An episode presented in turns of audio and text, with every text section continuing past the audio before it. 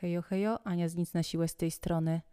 Dzisiaj na warsztat biorę dwie wiadomości od Patrycji yy, na temat jej trzyletniego synka i od Kasi, jej dwuletniej córeczki. Oba diemki mają jedną rzecz wspólną. Mianowicie dzieci coś tam biją inne dzieci albo wjeżdżają rowerkiem w znajomego. No to czytam wam te diemki. Wydaje mi się bardzo fajny case. Mam rolkę ogólnie o biciu, ale stwierdziłam sobie, że warto y, troszeczkę poszerzyć ten temat. No to czytam wam, co napisała Patrycja. Tak, Patrycja. Miałam dzisiaj sytuację, że mój trzylatek podbiegał i klepał rówieśniczkę i jej mamę. Wjeżdżał w nią rowerkiem, rzucał jedzeniem na podłogę i bardzo zwracał na siebie uwagę. Wiem, że wynikało to z tego, że był zmęczony, śpiący i z tego, że ciągle rozmawiałam z tą mamą, więc próbowałam zwrócić, więc próbował zwrócić na siebie uwagę. Jak reagować? Tłumaczenie i trzymanie nic nie dawało. Dobra, i teraz drugi, jeszcze od Kasi. Cześć, piszę, bo już nie wiem, co mam robić. Moja córka ma dwa lata i trzy miesiące, już od dawna, bo jak w sumie skończyła roczek, zdarzały się sytuacje, że uderzała inne dzieci. Teraz się to nasiliło, bo nagle, bez powodu, zaczyna bić. To znaczy, najczęściej jest to w trakcie zabawy z innymi dziećmi. Bawi się, bawi i nagle uderza. Zatrzymuje jej rękę i mówi, że nie pozwolę ci bić, bo to boli, albo że nie chcę, żebyś biła. Klara na to mi odpowiada, że ona musi bić. Często nawet opowiada w swoich, o swoich planach, że będzie biła. Nie wiem już, co mam robić. Jestem tym zmartwiona. No dobra. Ogólnie tak o biciu chcę wam dzisiaj pogadać, ale oczywiście odniosę się do tych DM-ków i na pewno obie mamy, i Patrycja, i Kasia znajdą tutaj odpowiedź na, na e, swoje pytania.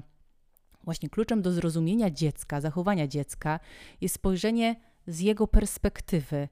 To właśnie pozwoli ci dać mu to, czego rzeczywiście w tym momencie y, potrzebuje. Wiecie, tego typu tekst, jak bicie boli, nie możesz tego robić, nie wolno, ile razy mam ci mówić. Taka surowa konfrontacja może w rzeczywistości spowodować taki większy dyskomfort i więcej takich rozregulowań u twojego dziecka. No i oczywiście powinniśmy mieć granice i pewnie je wyznaczać, no absolutnie ale używanie takiego surowego tonu często oznacza, że musimy trochę podnieść głos, że zaczynamy mówić szorstko i oschle. No i wiecie, gdy dziecko właśnie bije, popycha czy ciąga za włosy inne dzieci, lub jak w przypadku Patrycji, jej synek wjeżdżał rowerem w znajomą, wydaje mi się, że musimy dać, wydaje nam się, że musimy dać do zrozumienia, że to jest nie w porządku. No i myślimy w ten sposób, że ty tego chyba dalej nie rozumiesz, człowieku. Chcę, żebyś zrozumiał, że to nie jest w porządku, więc powiem to jeszcze raz. Powiem to stanowczo, surowo, a może za każdym razem jeszcze nawet mocniej, ponieważ potrzebuję, żebyś to w końcu zrozumiał. No i wtedy zaczynamy się coraz bardziej frustrować, złościć, a to nie pomaga. E, w takim spokojnym reagowaniu. Nadal powtarzanie tych zasad, non-stop tych samych sprawia, że ten głos nasz staje się coraz bardziej surowy, podirytowani, a my wewnętrznie zaczynamy się gotować. To też nie pomoże dziecku. No oczywiście, jeśli zostaniemy zaskoczeni zachowaniem dziecka, naturalnie zareagujemy tak instynktownie i nagle.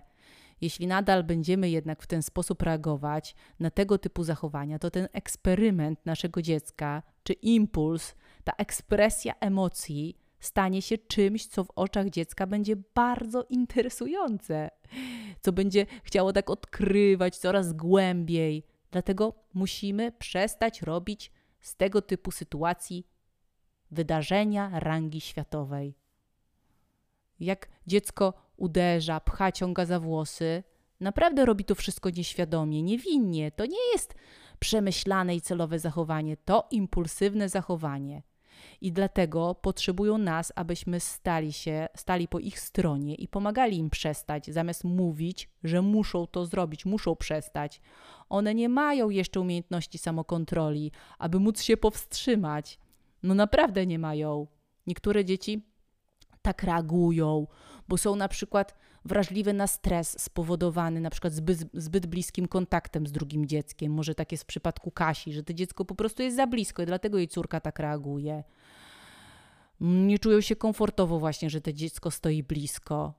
No, no, no właśnie się jakoś im przygląda nawet. Adela też nie lubi, jak jakieś dziecko tak podchodzi, się przygląda. Kiedyś też potrafiła coś tam machnąć ręką albo nogą tak kopnąć, znaczy spróbować kopnąć tą nogą, ale teraz to po prostu się przygląda, ma taki z, zahipnotyzowany wzrok i tak się przygląda, jakby walczyli między sobą, kto pierwszy się podda tym wzrokiem. No, ale dzieci też reagują tak, y, no, bo jest na przykład dużo dzieci dookoła, dużo hałasu, za dużo stymulacji, no i są zmęczone i głodne, tak jak Patrycja pisze o swoim synie i sama dochodzi do samorefleksji, że po prostu on działa tak ze zmęczenia. I właśnie u dzieci zmęczenie, głód, te potrzeby wywołują te impulsy. Ja od razu widzę, kiedy Adela jest zmęczona. Ja po prostu jak widzę, jak ona zaczyna już mi trochę uciekać, to widzę, a drzemka się szykuje. Jesteśmy w stanie naprawdę poznać nasze dziecko po jego właśnie tych reakcjach. No i wiedząc, że impuls kieruje dziecko w stronę, yy, w tę stronę, czyli w stronę bicia i tego typu rzeczy, ja bym była blisko mojego dziecka, zwłaszcza gdy zbliża się do innych dzieci. Niech Twoja ręka jest gotowa. Jestem na tyle blisko, że mogę z łatwością powstrzymać wszystko, co moje dziecko może zrobić. Jestem przy tym spokojna, więc nie przyczyniam się do odpalenia tego impulsu, podsycania tego impulsu. No a potem, kiedy moje dziecko wyciąga rękę, no ja zdecydowanie, ale delikatnie ją łapię, no i mówię, o, nie mogę ci na to pozwolić, ale mam taki nadal taki spokojny, luzacki ton, mm, mm, nie mogę ci na to pozwolić. Rozumiem, że naprawdę chcesz uderzyć, widzę to, no i po prostu zatrzymuję tą rękę. Moje dziecko na przykład jedzie, jechałoby na rowerku w stronę znajomego, no to ja to widzę, no to zatrzymam od razu block before talk i mówię, no wydaje mi się, że to jest niebezpieczne, zatrzymam cię. No ale gdy nadal to robi, no to oczywiście proszę go o zejście, to pomagam mu zejść z tego rowerku, nawet nie proszę, pomagam mu zejść z tego rowerka i położę ten rowerek poza zasięgiem. Nie musimy wymyślać powodów, ani non-stop tłumaczyć. Ten człowiek, jak już wszedł w ten impuls, to ten płat czołowy to już ludzie nie działa zbytnio. On już jest zmęczony, już jest przestymulowany, już po prostu jest w tym impulsie swoim i naprawdę w chwili nie jesteście w stanie człowiekowi nic wytłumaczyć. A to, jak powtarzacie non-stop te wszystkie zasady i tłumaczycie, dlaczego nie wolno bić, że to boli w chwili właśnie, gdy dziecko jest w impulsie, jest w tych emocjach, no to sprawia, że dziecko widzi, jakie to jest w ogóle ważne, jak to was mocno rozbudza i w ogóle. No i też widzi, jak wy nie jesteście pewni z tą granicą, którą postawiliście, bo non-stop, zamiast zatrzymać tego dziecka, spotkać się w miejscu, gdzie potrzebuje faktycznie pomocy, wy non-stop powtarzacie te zasady. Więc ja właśnie jestem za tym, żeby tego nie robić, nie powtarzać. Człowiek już raz dostał od nas informację, że nie pozwolimy na tego typu zachowanie. No i nie musimy wymyślać powodów, ani od razu nazywać też emocji. No widzę, że jesteś zdenerwowana, dlatego uderzyłaś. Ani też, wiecie, po prostu, po prostu potwierdźmy to, co wiemy. Potwierdzamy to w sposób, który daje dziecku znać, że widzimy, nie osądzamy i zapraszamy je do podzielenia się tymi uczuciami, ale jednocześnie powstrzymamy je przed działaniem pod wpływem tych uczuć, ponieważ jesteśmy dorośli i mamy tą samokontrolę, której nie mają małe dzieci. No jeśli jednak byłabym daleko, no i moje dziecko zdążyło uderzyć, no to ja podchodzę tak pewnie, ale nadal spokojnie. Nie chcę tym całym moim impetem wnieść jeszcze więcej do tej całej sytuacji. Widzę, drugie dziecko płacze, moje dziecko stoi i obserwuje tamte dziecko.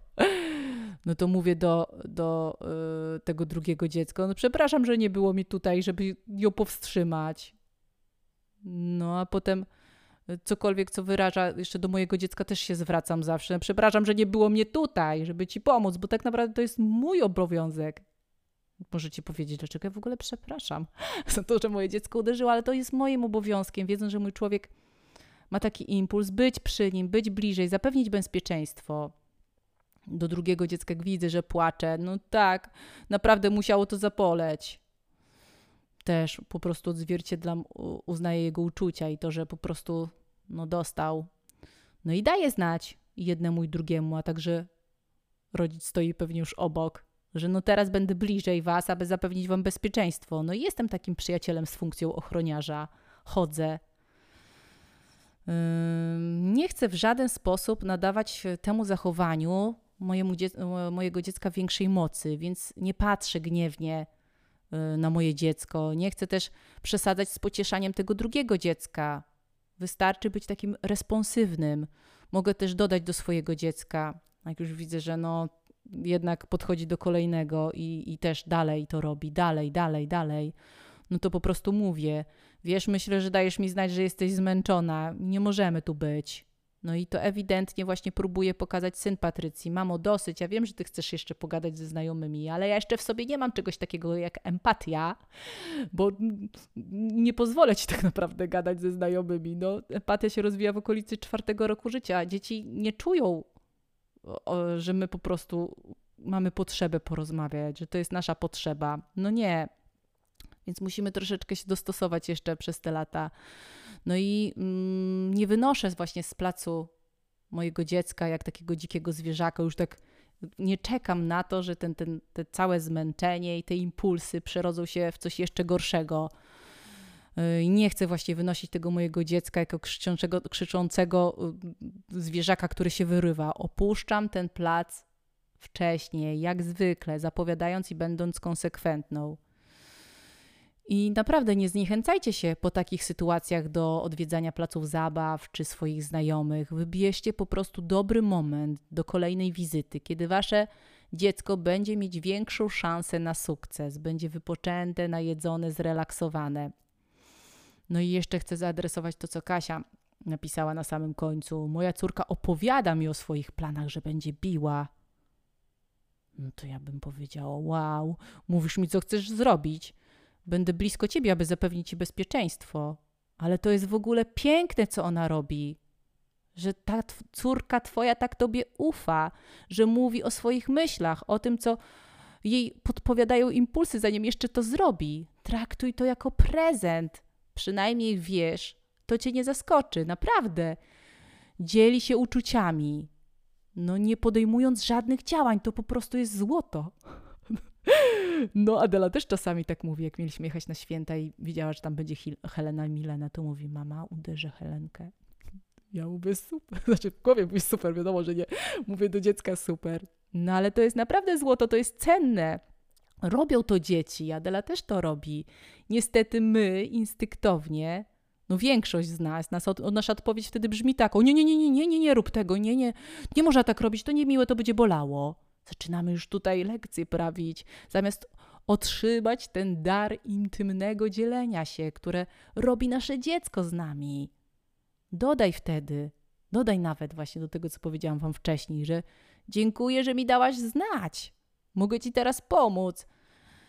Kiedy tak się czujesz, zawsze chcę, żebyś się tym ze mną podzieliła. No to jest bezcenne. Najlepszym sposobem, aby pomóc naszemu dziecku, jest otoczenie tych uczuć, tych wszystkich niewygodnych uczuć, które mają w sobie, taką ochroną, miłością i poczuciem bezpieczeństwa. Wtedy to dziecko zobaczy, że no ma te impulsy, ale mama jest, jest w stanie pomóc. Nie jest obrażona, nie ma jakiejś takiej reakcji. Dla niej to jest normalne. To jest normalne to, co czuje. I w końcu ten impuls już nie jest taki atrakcyjny. Ta cała, ta cała, to całe bicie przestaje się być atrakcyjne, bo opiekun, lider jest obok i zawsze jest spokojny, opanowany, powstrzymuje, pomaga, jest po stronie dziecka, nie ocenia, nie obwinia. No i dziecko w końcu nie ma tego impulsu i idzie dalej, do kolejnego impulsu. No ale mam nadzieję, że właśnie tak potraktujecie te, te bicie. To nie jest nic strasznego. To jest po prostu taka eksploracja, poznawanie relacji między dziećmi, obserwowanie tych dzieci yy, i tyle, no. No i działajcie, obie mamy, dawajcie znać, jak wam idzie. Razem damy radę z tym rodzicielstwem.